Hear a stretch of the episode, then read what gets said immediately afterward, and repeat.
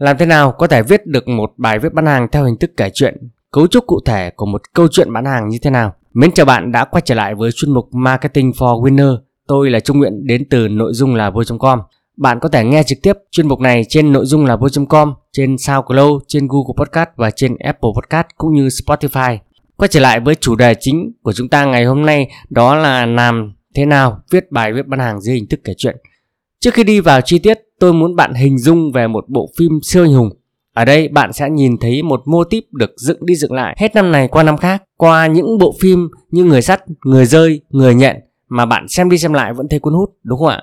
Bạn sẽ thấy cốt truyện chung cho tất cả những bộ phim siêu anh hùng à, sẽ như sau. Có một nhân vật chính được gọi là nhân vật anh hùng.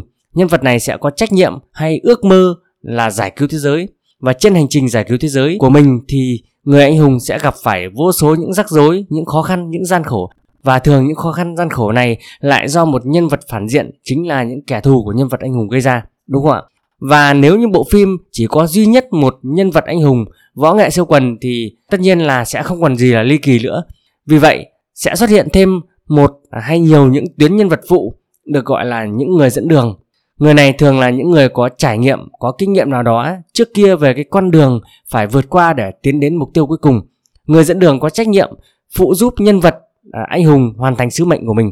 Người dẫn đường bằng những trải nghiệm đã có của mình sẽ chỉ cho nhân vật anh hùng những phương pháp, những cách thức để nhân vật anh hùng có thể vượt qua được khó khăn gặp phải trên suốt hành trình đường đi của mình. Và cuối cùng, người dẫn đường cùng nhân vật anh hùng sẽ thực hiện những hành động mạnh mẽ bằng những trận chiến đình đám, những trận chiến quyết liệt để mong đạt được mục tiêu của mình là giải cứu thế giới.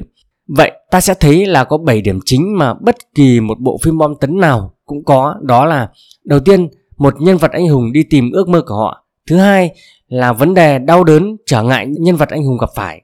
Những trở ngại này là do một à, nhân vật phản diện gây ra. Điều thứ ba Người dẫn đường là người đồng cảm, đồng hành cùng nhân vật anh hùng trên suốt chặng đường gian khổ phía trước. Thứ tư, một giải pháp được người dẫn đường đưa ra. Thứ năm, một hành động thực tế. Thứ sáu, nhân vật anh hùng đạt được ước mơ và thứ bảy là nhân vật anh hùng không đạt được ước mơ của mình. Như vậy là tất cả câu chuyện từ trước đến nay đều trải qua cốt truyện giống giống qua bảy cái bước mà tôi đã giới thiệu với bạn đúng không ạ? Bạn à, có thể thấy ngay cả những bộ phim như Tây Du Ký thì cũng trải qua những cốt truyện như này và tất cả mọi tập phim Tây Du Ký diễn đi diễn lại cốt truyện này và bạn à, đã thấy được sức hút của nó mãnh liệt như thế nào rồi đúng không ạ? Vậy à, áp dụng cái cốt truyện này vào bài viết bán hàng thì có được không? Câu trả lời là hoàn toàn được.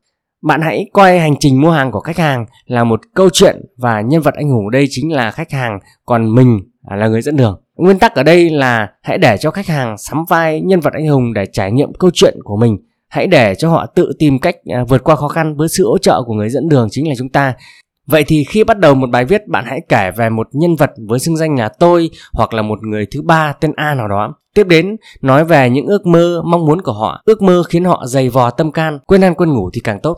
Kế đến là bạn hãy liệt kê những nỗi đau, những vấn đề mà nhân vật trong câu chuyện đang gặp phải. Bạn hãy lưu ý rằng là vấn đề thì bạn hãy liệt kê ra theo ba cái cấp độ, đó là những vấn đề ở bên ngoài này, những à, vấn đề ở bên trong này à, và sâu hơn nữa là những vấn đề mang tính triết lý to lớn hơn, những vấn đề mà họ khiến họ quên ăn quên ngủ, những vấn đề mà họ đau đáu. Tiếp theo là một nhân vật dẫn đường cần phải xuất hiện.